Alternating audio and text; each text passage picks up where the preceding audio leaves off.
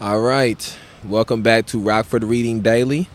I believe we are on episode 31. We are finishing up Race Matters by Cornel West. Oh, excuse me. We are reading the epilogue. And let's dive right into it. We are living in one of the most frightening moments in the history of this country. Democracies are quite rare and usually short lived in the human adventure. The precious notion of ordinary people living lives of decency and dignity, owing to their participation in the basic decision making in those fundamental institutions that affect their life chances, is difficult to sustain over space and time. And every historic effort to forge a democratic project has been undermined by two fundamental realities poverty and paranoia. The persistence of poverty generates levels of despair that deepen social conflict the escalation of paranoia produces levels of distrust that reinforce cultural division. Race is the most explosive issue in American life precisely because it forces us to confront the tragic facts of poverty and paranoia, despair, and distrust. In short, a candid examination of race matters takes us to the core of the crisis of American democracy and the, and the degree to which race matters in the plight and predicament of fellow citizens is a crucial measure of whether we can keep alive the best of this democratic experiment we call America. Needless to say, this fragile experiment began by taking for granted the ugly, the ugly conquest of Armenians and Mexicans. Excuse me. Needless to say, this fragile experiment began by taking for granted the ugly conquest of Amerindians and Mexicans the exclusion of women, the subordination of European working class men, and the closeting of homosexuals. These realities made many of the words of the Revolutionary Declaration of Independence ring a bit hollow. Yet the enslavement of Africans, over 20% of the population, served as the linchpin of American democracy. That is, the much heralded stability and continuity of American democracy was predicated upon black oppression and degradation. Without the presence of black people in America, European without the presence of black people in America, European Americans would not be quote white, end quote. They would be only Irish, Italians, Poles, Welsh, and others engaged in class and ethnic and gender struggles over resources and identity. What made America distinctly American for them was not simply the presence of unprecedented opportunities, but the struggle for seizing these opportunities in a new land in which black slavery and racial caste served as the floor upon which white class, ethnic, and gender struggles could be diffused and diverted. In other words, hold on one second, my fault, y'all. I think I got to I gotta move this around a little bit. Okay, my fault, my fault.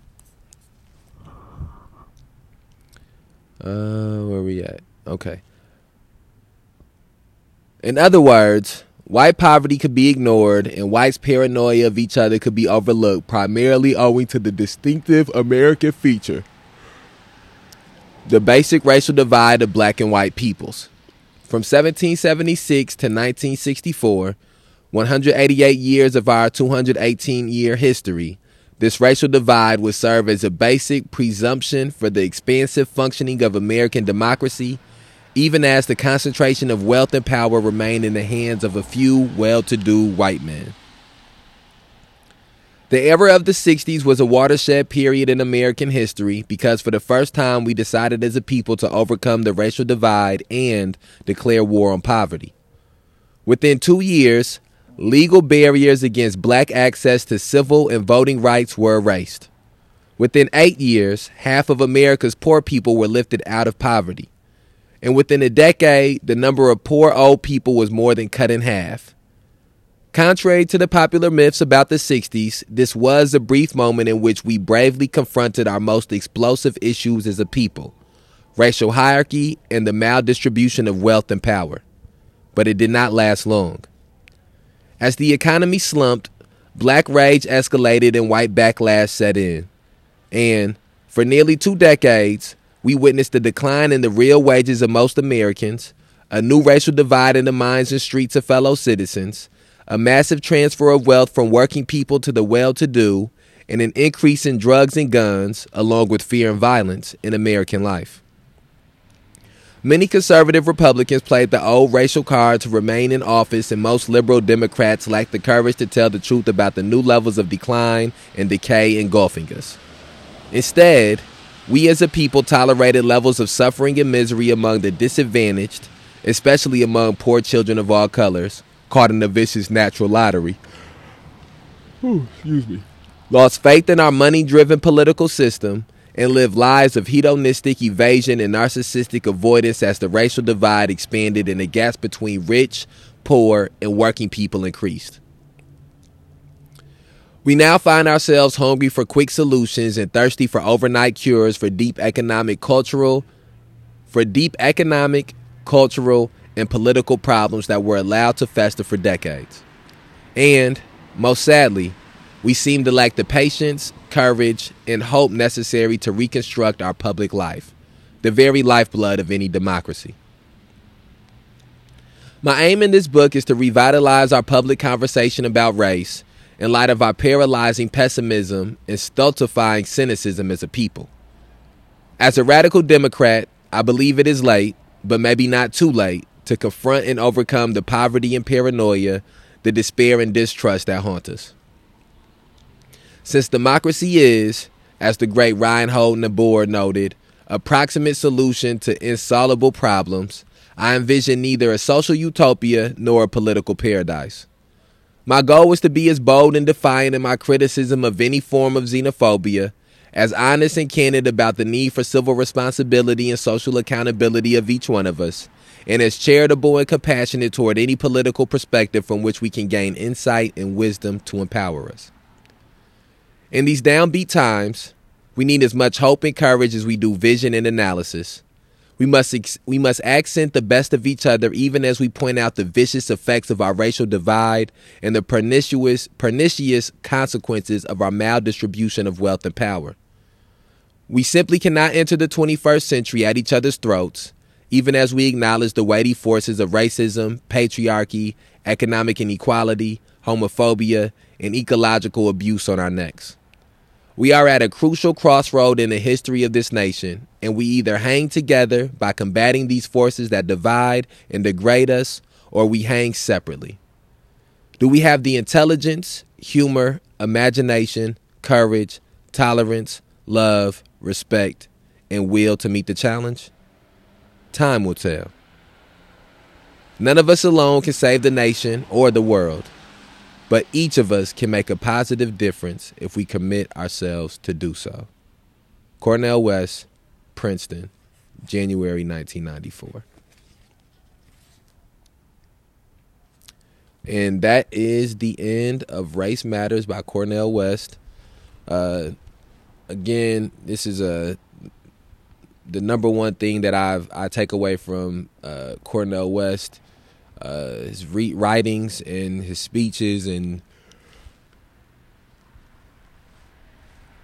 excuse me, him as a, a, historical figure is the cultural aspect that he adds onto his analysis of our society. Uh, it is the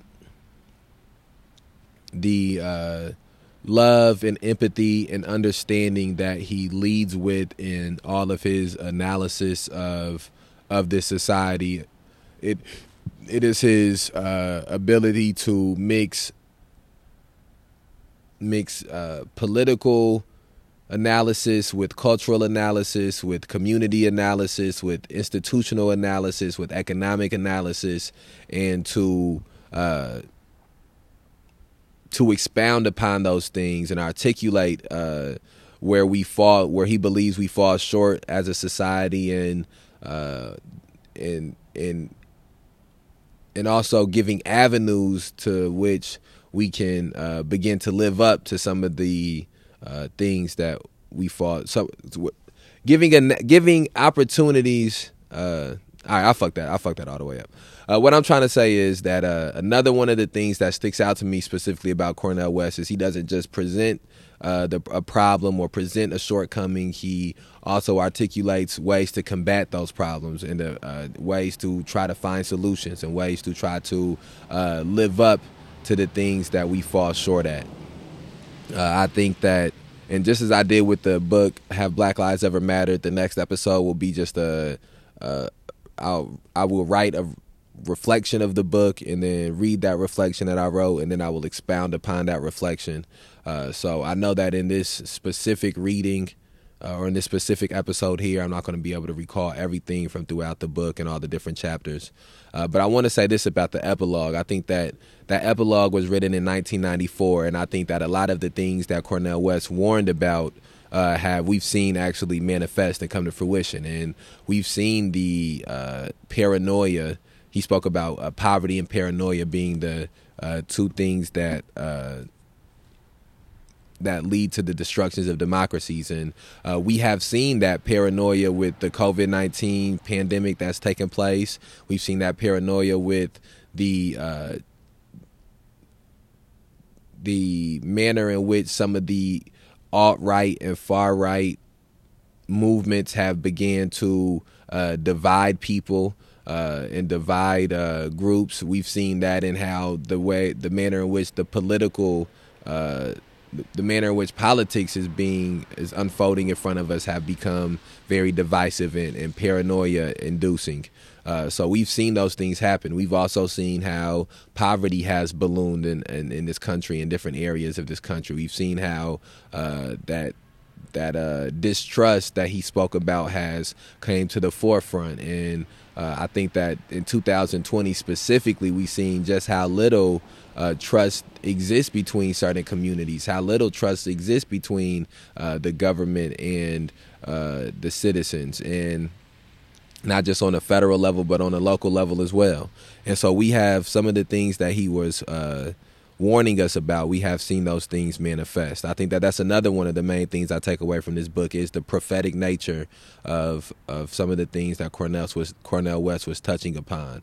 Uh, and I do believe that it is still, you know, time to right some of these things, to right the ship and to fix some of these things. But I think that again, it can't happen without a, a change in the consciousness of the society we live in. And I think that we have to first start with trying to change the consciousness of the community that we live in, in the cities we live in, in the areas, the counties that we live in. And so uh, I think that one of the main, one of the things I hope that many people can do is to uh, that's li- that are listening to this is to take the information that Cornel West is relaying, take some of the information that I've relayed, and find a way to incorporate that into uh, being more empathetic in your own community, being more understanding in your own community, being more involved in struggles, being more involved in uh, being more involved in organizing and mobilizing in your own community because those are all the things that it's going to take. Be more involved in uh, forcing the conversation about race in our community, forcing the conversation about uh, uh, forcing the conversation about about poverty in our communities, forcing forcing the conversation about uh, uh, xenophobia and homophobia and transphobia in, in our communities, and understanding intersectionality in our communities. I think that's another one of the things that was very uh, important here is the intersectionality that uh, Cornel West spoke upon. Uh, another one of the things that I, that stood out stood out to me about the epilogue was that uh, multiple of these books, what people do is they go through time or they go through the history of America and how we've gotten here, or things that have happened at di- in different points in time in American history, uh, and have Black Lives Ever Mattered. That was something that Mumia Abu Jamal led with in the introduction, and we see uh, here in Race Matters in the epilogue, Cornel West did a, a short, a brief summary of some of American history and I think that that's something that we have to always keep at the forefront as well. They say that if you don't know where you're, uh, you know, if you don't know history, you're then you're bound to repeat history, or you're bound to if you don't learn from your mistakes, you're bound to repeat your mistakes. Uh, and I think that that is something that is very true for uh, civilizations and for societies and for uh, communities. Uh, is that uh, too often we don't take time to figure out what happened 50 years before, or 100 years before, or 200 years before, and in in that lack of knowing and that lack of knowledge of those things, we end up repeating things that happened 50 years before, or 100 years before. And so I think that another uh, point of emphasis or another takeaway that I get from this epilogue is just the importance of knowing the history of uh, of this uh, country that we live in. Okay, so on that note, we're going to end this episode and we are finished with the book Race Matters. The next episode that you hear after this will be uh, will be me reading a reflection that I wrote about race matters, and then having a, uh, just a podcast where we just dive into the book. Uh, race Matters by Cornel West. I'm not sure what our next book that we will be reading together uh, will be, but it will be not one episode, not the next episode, but in two episodes, we will begin reading a new book. So I want to ask you to please share this podcast on whatever platform you're listening to it on. I want to ask you to please follow the May 30th Alliance on uh, Twitter, like us on like the May 30th Alliance on Facebook, subscribe to the May 30th Alliance on YouTube, follow the May 30th Alliance on TikTok, follow the May 30th Alliance on Instagram. Uh, donate to May 30th Alliance Cash App, dollar sign May 30th Alliance, Venmo at May 30th Alliance, PayPal May 30th Alliance at protonmail.com. Uh, we're still continuing the occupation at City Hall. I believe today is day 406 of that occupation. So please uh, uh, continue to keep that at the forefront of your consciousness that uh, uh we're continuing to uh, remain outside of the City Hall in Rockford, Illinois to raise awareness to police terrorism, mass incarceration, and racial injustice in Winnebago County. Uh, and again, I hope that you took away some new information from this book. I hope this book also maybe just uh, some of it was review for you to maybe not take away something new, but for something to be, uh, uh, I don't know, uh, reminded to be reminded about something. Maybe it'll uh, stick this time, something that you forgot last time. Uh, and again, I would recommend everybody to go out and get Race Matters by Cornel West. It's an amazing, amazing book. All right, we outside.